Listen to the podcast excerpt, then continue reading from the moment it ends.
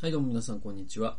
えー、今日は一人ビブリオバトルでございます。えー、今日紹介する本は、危うく一生懸命生きるところだったという本でございます。えー、著者はですね、ハーワンさんですね。えー、2020年、えー、今年ダイヤモンド社から出ております。えー、この本ね、ちょっと話題になってて、まあ、韓国の方なんですよね。このハーワンさんという方、著者ね。で、韓国ですごくこの本売れて、で、日本語に翻訳されて、えー、今年出版されて、日本でも結構、たくさん売れてるという、そういう本でございます。でね、えー、このね、あの、ハーワンさんという人は、韓国人のイラストレーターなんですよね。で、40歳の時に会社を辞めたんですよ、これ彼は。で、まあそういう話です。で、えっと、そうですね、まあ内容については説明していきますけれども、まあちょっとね、あの、概要というか、どういう話かというと、まあ、すごく、えー、なんていうか、本当に小一時間で読めてしまうようなですね、あのー、ちょっと漫画にも近いような、あの、イラストレーターですので、この人。ちょっとこう、ポップなね、イラストとともに、えー、読める。そういう、ちょっと漫画のように読める。すごくですね、ちょっと心疲れたような、あ時に読むと、すごくいい本なんじゃないかなと思うんですよね。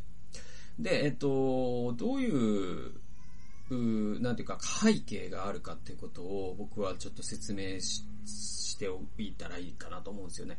っていうのが、あのー、韓国ってね、その儒教圏なんですね。えっと、儒教、 Confucius。ん？Confucianism だったっけ？英語で Confucius かえっと、で、その儒教。えー、孔子が始めた儒教ですよ。で、儒教圏なんですよ。えー、日本、韓国、中国、台湾。この東アジアっていうのは、あの、儒教というものの影響がすごく強い、えー、国々で。で、ただ中国っていうのは、その、毛沢東のね、文化大革命で、その思想というものを一切焼き払ってしまいましたから、じゃあ文化の中には多分残ってるけども、じゃあ明確な儒教圏かというと、ちょっとももう共産圏と言いますか、独裁権といいますか、ちょっと独特なところがありまして。えー、なので本当に儒教の国というと、やっぱり日本と韓国なんです。そしてその儒教の色合いで言いますと、韓国っていうのは明らかに日本よりも儒教の影響が強いです。つまり濃いんですよ、その儒教が。で、あの、儒教ってね、すごく僕は、あのーまあ僕も儒教の影響下で育ってきてるから、その他者ではいられないんだけどね。あの、儒教をそのアウトサイダーとして批判することは僕にはもはやできない。なぜなら、儒教の文化の中で育ってるから、僕の一部に儒教が多分あるんですよ。その、好むと好まらざるとに関わらずね。で、あのー、じゃあ儒教どうかというと、それを踏まえた上で儒教どうかというと、僕はどちらかというと、好きじゃないですね。好きじゃない。で、うんと、儒教ってね、まあ、あのね、中国ってね、実は、大きな二つの思想の流れがあります。文化大革命以前で言うと。えー、っと、孔子が代表する儒教と、そして、えっと、老荘思想っていうのがあるんですよ。老子と創始。の老荘思想っていうのがあります。で、この儒教と老荘思想ってね、えー、全然違うんですよ。全然違うの。で、えっ、ー、と、もう対立軸というか、その、対照的と言っていいほど違うんですよ。で、儒教ってね、じゃあ、まず老荘思想から言うと、老荘思想ってね、いわゆる自然思想なんですよね。だからこう、価値判断とかをしないんですよ。はい。価値判断とかをしないし、なんだったら、あの、人間についてあまり語らないんですよね。人間を相対化するような、そういう自然思想なんですね。で、えー、儒教というのは完全に人間の宗教というか人間の教え、そして都市の教えなんですよ。都市。だから、老荘思想が田舎の教えだとしたら、儒教ってね、都市の教えで、そして儒教ってもっと言えば支配者の教えなんですね。はい。で、支配者がうまく効率的にこの世を支配しようとしたときに、こういうことを民衆が知っといておいてくれると助かるっていう形で、儒教っていうのは実は発展していった思想なんですね。だから、え中国で何千年も行われてきた科挙という役人をね、えー、選別する試験がありますよね。あれでは、あ孔子の書物が試験内容として問われたんですよ。で、じゃあ儒教何を教えてるか？あ、皆さんもご存知ですよね。国語の教科書で多分読んだと思いますよ。だから、えー、っと、ね、目上の人、で、年長者を敬うとかですね、目上の人を敬うとかですね、えー、そしてまたその、治める側は仁って言って、仁っていう、えっ、と、まあ、松本人志の人だよね。うん。だから、あの、人弁に2と書くやつね。で、えっと、あ、うん。で、えっとね、あ、違う、松本人志の人は違うわ。人だわ、あれは。えっと、だから、えっと、人間に漢字の2と書く人があるじゃないですか。この人っていうのが儒教のすごいキーワードで、で、支配者は人を持って治めるんだと。そして、えっと、民は忠を持って、え、支配者に答える、応答するんだと。で、えっ、ー、とね、中と高って、あ、ごめんなさい。えっ、ー、とね、中と高っていうのがあるんですよ。で、親孝行の高なんですよ。そして、えっ、ー、と、なんだ、えっ、と、その、自分の上司に使えるのを中って言うんですよ。で、じゃあ中と高ってどっち大事なの？みたいな話が授業では問題になるんですよ。で、確か講師は、えっ、と、中を大事だって言ってんじゃなかったかな。で、それがだんだんですね、支配者の、ね、宗教だから、支配者に都合のいいように変わっていくんですよ。で、儒教ってですね、だんだんだんだん中の教えになっていくんです。人と、ごめんなさい、中と高を、えー、比べた結果、中が勝って公が親孝行の方が低くなるっていうのが儒教の美徳に日本で特になっていくんですよ。で、これがやっぱ江戸時代で儒学というものがずっとですね、その寺子屋とかで教えられるじゃないですか。で、その中で、えー、教える側のね、論理として武士が教える死の交渉という身分制度の中の死が教えたいというものは何かというと、やっぱり中を教えたいんですよ。ね、こうが優先されると困るんですよ。なぜかというと、例えばね、あの、日本の特攻隊とか考えてみてくださいよ。ね、あれね、えー、神風に行きたいけど、いや、私には田舎に母がいて、中の方が大切だと孔子様が言っているから、私は帰りますって言われたら困るわけじゃないですか。だから、こうと中で、中を取るっていう風にだんだんなっていきます、儒教って。で、ことほどさように儒教っていうのは、いわゆる社会のピラミッドを固定化される、させる装置なんですよ。だから僕は儒教は、好きじゃない。で、その中に何もいいものがないとは全く思いません。だけれども、どちらかというと僕は、老僧思想に僕は心が惹かれるところがあります。で、儒教のもう一つのポイントは何かというと、努力なんですね。はい。で、儒教で、孔子自身が努力という言葉をね、直接的に使っているわけではないんだけれども、儒教的な文化ってどんどんどんどん努力というものを重要視する社会になっていきます。日本がそうだし、韓国はもっとそうなんです。だから儒教的な文化ってですね、努力は必ず報われるという努力教の信者を生み出すんですよ。で、この、ハーワンさんも、えー、ね、映画にたがわず、韓国という文化圏で育ったから、この努力教のすごい信者なんですね。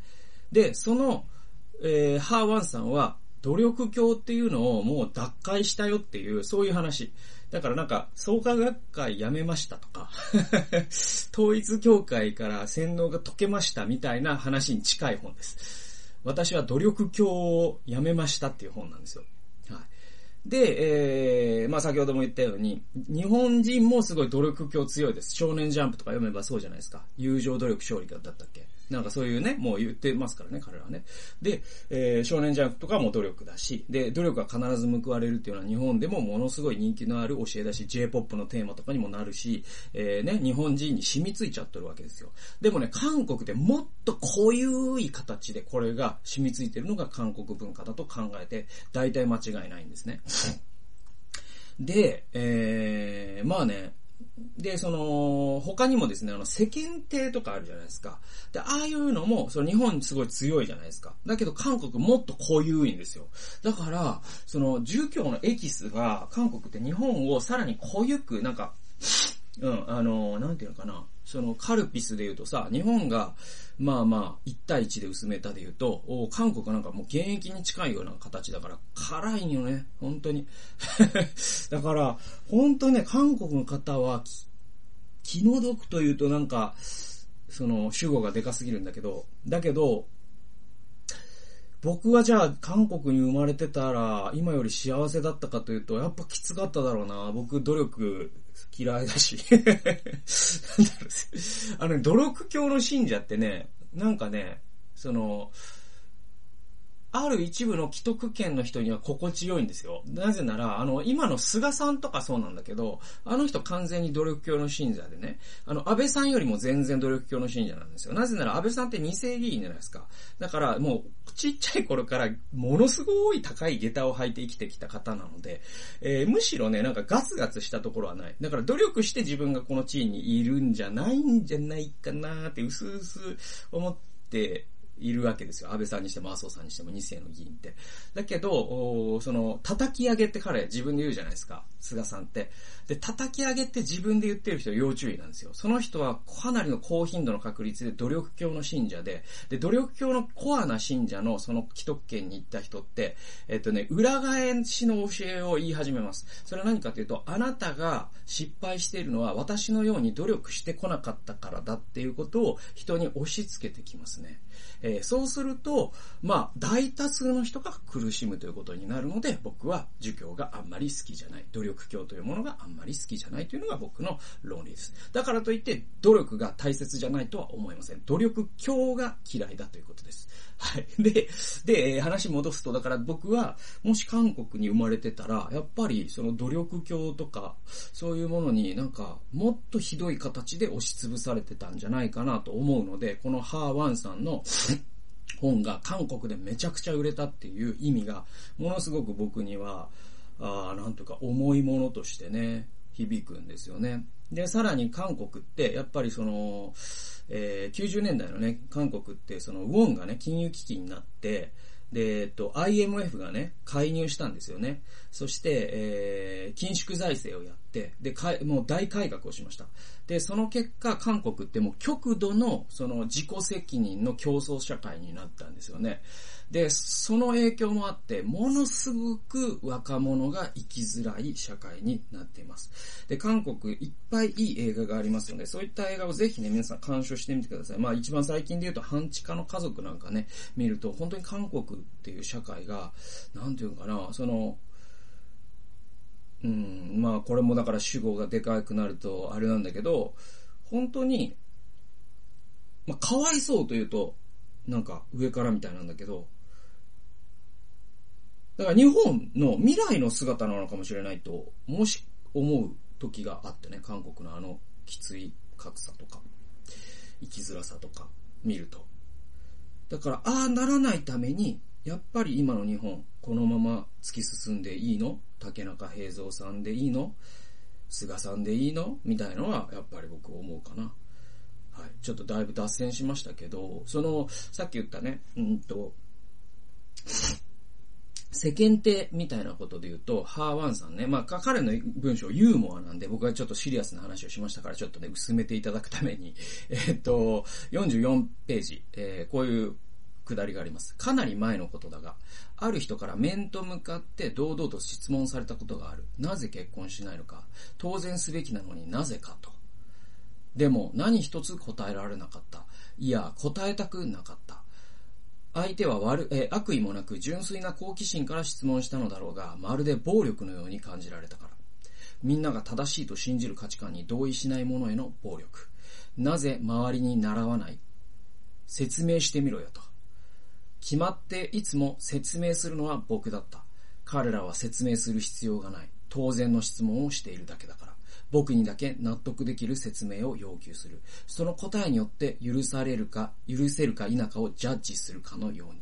しかし気になった。彼らの中に一人でも結婚しなければならない理由について真剣に考えたことがある人がいるのかと。はい。えー、ハーワンさんはまあ40で会社辞めて、今何歳なのかちょっと存じ上げませんけれども、多分僕と同世代なんですよね。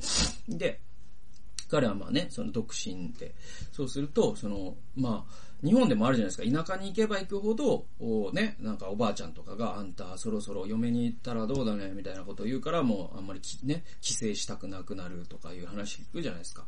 で、韓国って、その、儒教が濃ゆいから、別にソウルに住んでても、ね、会社の先輩から、えー、ちょぬん、結婚、結婚しないせよ、つって。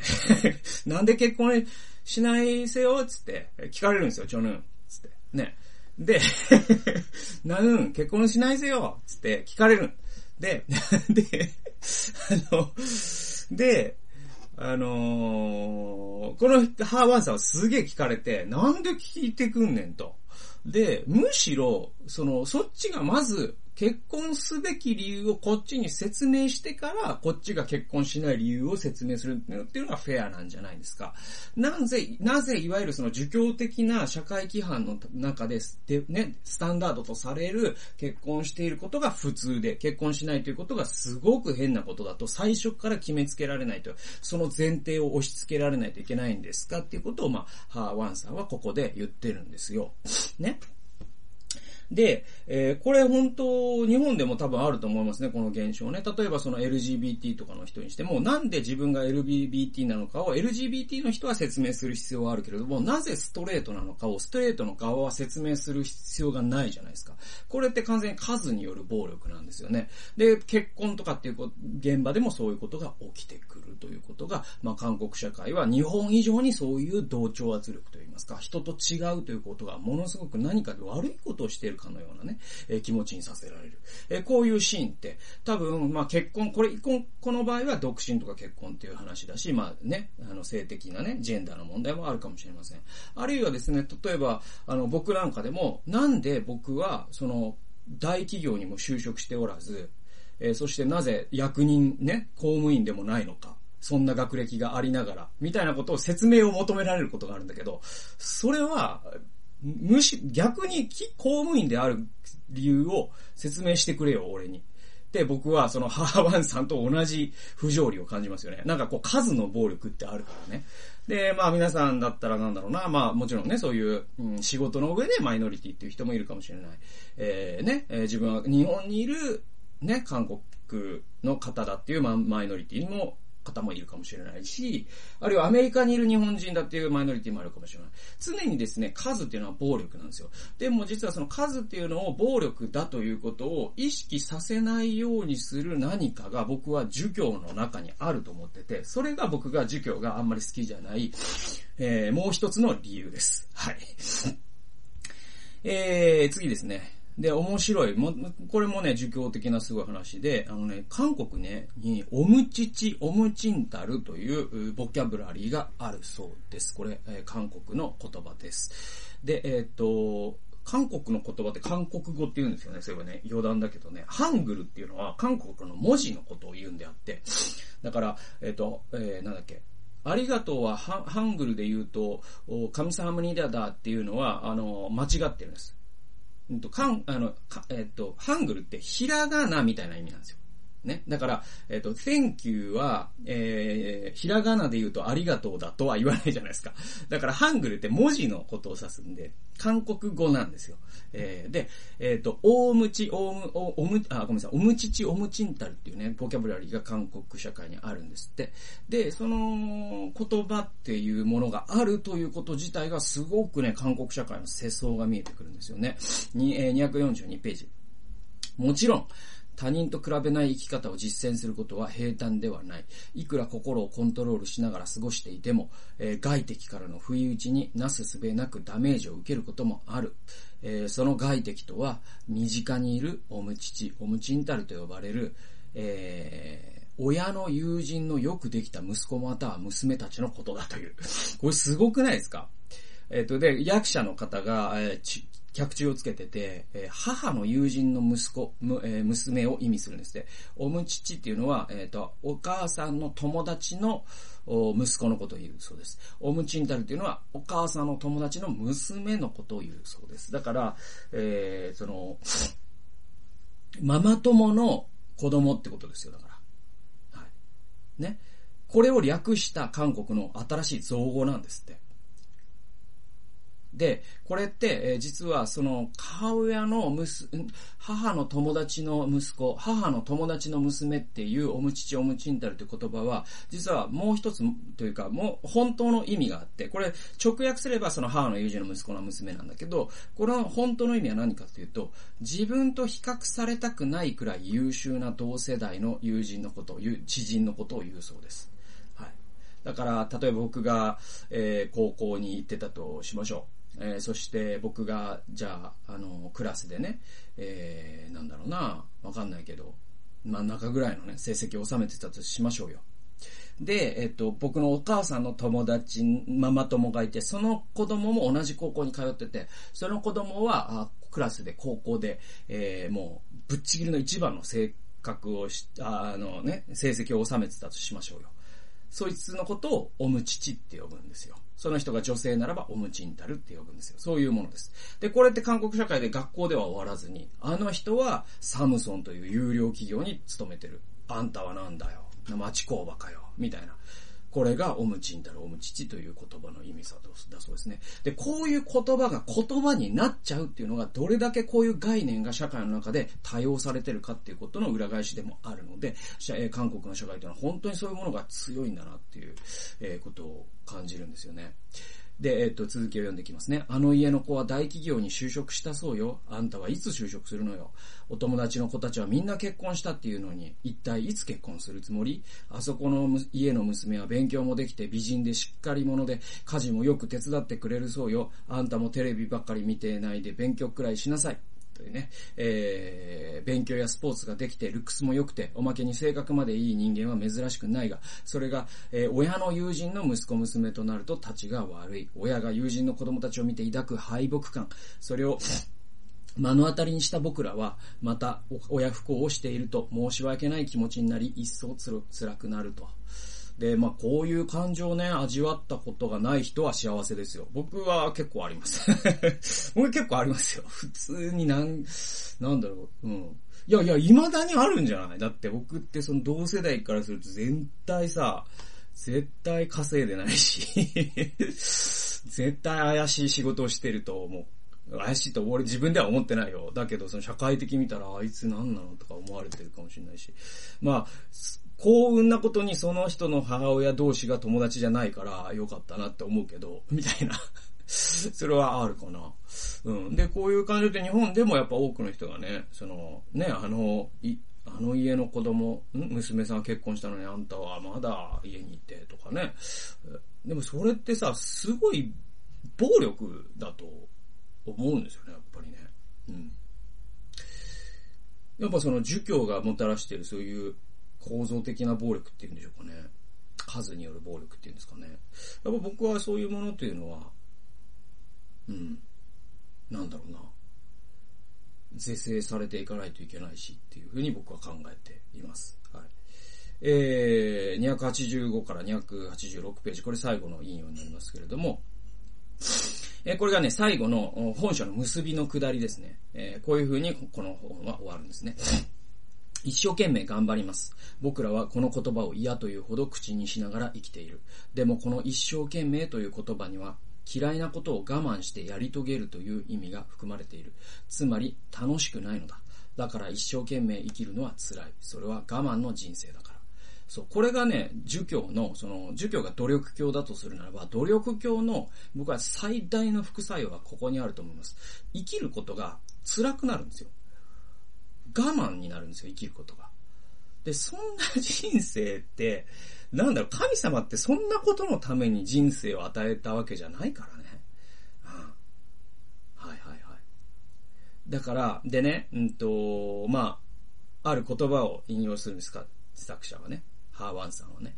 えー、天才は努力する者に勝てず、努力する者は楽しむ者に勝てない。っていう言葉があるんですって。だから努力する者が天才を打ち負かすかもしれないと。だけれども、その努力する人は、その行為自体を楽しんでる人にはさすがにかなわないってことです。これ、フロー体験喜びのね、現象学で僕8回にわたって説明したことってまさにこの1行にもしかしたら集約されるかもしれません。楽しむ人が実は一番強いんですよね。だけど努力教の信者って楽しんだ瞬間、フローに行きかけた瞬間、いや、これ努力じゃないんじゃないって言って、えー、それをむしろ、えー、違うことに振り向けたりとか、なんかこうバランス、なんか数学が楽しく楽しく楽しくてしょうがない。だけど、あなた国語の成績悪いじゃないって言われて、こつまらない国語をやり続ける。それによってその数学の天才の目がつまつまれるみたいなことが、たくさん起こるのがやっぱ日本みたいな社会で、僕はやっぱりね、あの、特に、まあ、ちょっと説明を省きますけど、こう産業構造の変化によって21世紀は、これをやっちゃうのが一番最悪の選択なんですね。数学が好きな人が、とにかく数学をやり続けた方が21世紀は有利なんですよ。でも、未だに学校教育はその平均という宗教を捨てきれないから、また努力教を捨てきれないから、逆をやり続けているっていうのが多分僕はあると思いますね。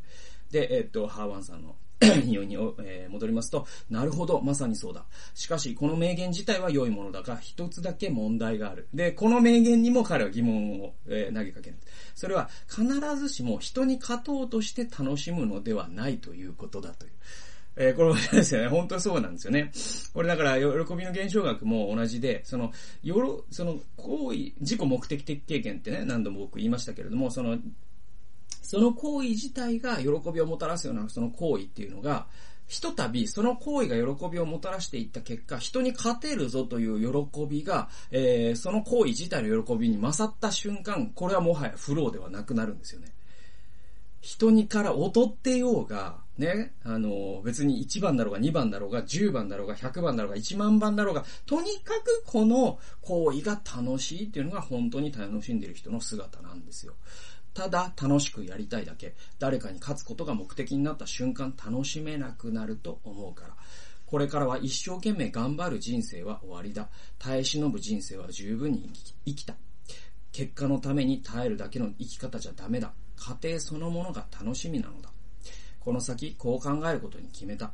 ワープして飛び越えたくなるような苦しい時間ではなく、楽しい時間を過ごそうと。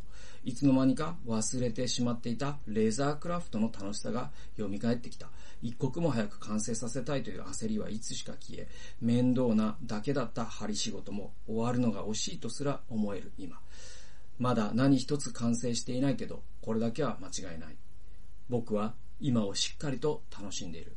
ふう、危うく一生懸命生きるところだった。っていうですね、まあ、本当にこれって努力教からの解放といいますか、努力教を捨てた人の幸せになったよという物語で。えー、そうですね。本当にまあ、あの、何度も言いますけど、あの、努力自体に価値がないわけではないです。努力はした方がいい時もあります。だけれども、努力教が宗教になってしまいますと、それは人を苦しめますし、えその人の人生はあまりいいことにはならないんじゃないかと。一度ですね、えー、足元を見つめるためにも、この危うく一生懸命生きるところだったという、え、この本面白いんでおすすめでございます。あとね、この本はやっぱその、自分と同世代の韓国の人が書いてるから、その韓国の社会って、あ、僕はなんか何度も言ってるし、韓国人の友人もいるし、えー、なんか知ったような気になってたけど、あ、こういうことなのか、みたいな新しい発見もいくつかあって、それがね、やっぱね、その、あの、2000年代だったか90年代後半ぐらいに韓国ってね、その日本の文化のものをずっとシャットアウトしてたんですよね。それを解放したんですよ。で、そこで日本の映画とかアニメとか漫画とかがドワーッと韓国社会に入っていったんですって、翻訳されて。で、もうそのクオリティの高さにも本当に彼らは驚いたんですって。もうね、俺たちは今まで何を読まされてきたんだっていうぐらい日本のアニメとか漫画が面白かったってハーワンさんが言ってて、もうそれぐらいもう本当に衝撃だったんですね。日本のコンテンツの面白さって。で、その彼らが今クリエイターになってますよね。で、今どうなりました皆さん？2019年のアカデミー作品賞、半地下の家族ですよ。ポンジュの監督ですよ。だから韓国のエンターテインメントって本当にだからあの90年代後半なのか2000年か忘れたけど、その日本のね文化を入れた時にもう完膚なきまでにやられたと思ったんですよ。で、そ、それを見て育った世代が、それをもう一度再解釈して、新しい表現をし始めててね、韓国のアニメはまだまだね、あのやっぱ日本の方が図抜けてるんだけど、映画表現とかに関しては、もはや韓国に日本って追いつくのにあと10年かかるかもしれないとかって言ってる映画監督もいるぐらいだから、もう完全に抜かれたんですよね。まあそういう意味でなんかこう、いいライバル関係じゃないですけど、お互いの、ああ、こういう風になっちゃダメだなっていうところはね、あの、ならないようにすればいいし。で、あ、これは本当にちょっとやられたなって思うところは僕ら、あね、頑張ってそこに追いつけるように。なんかそういう関係性が僕は韓国とは気づいていけた方がいいんじゃないかな。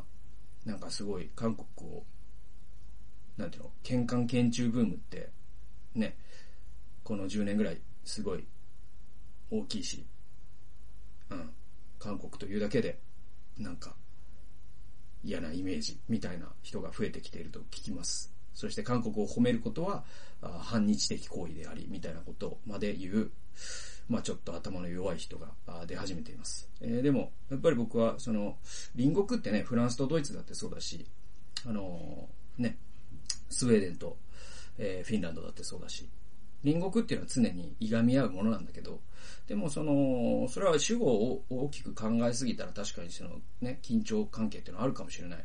えだけれども、その、僕らみたいな民間のレベルっていうのは、やっぱり自分を高めるために、その隣国のものを学んだら、僕はすごくより良くなっていくんじゃないかなと思いますね。はい。ということで、韓国から学べるものは僕らまだまだいっぱいあると思うし、それを学ばなくなったらもう日本終わりだなと思うんで、えー、これからも韓国の方々から一緒に学んでいきましょう。そんなわけで、早く一生懸命生きるところだったご紹介しました。えー、最後まで聞いてくださってありがとうございました。それではまた次回の動画及び音源でお会いしましょう。さよなら。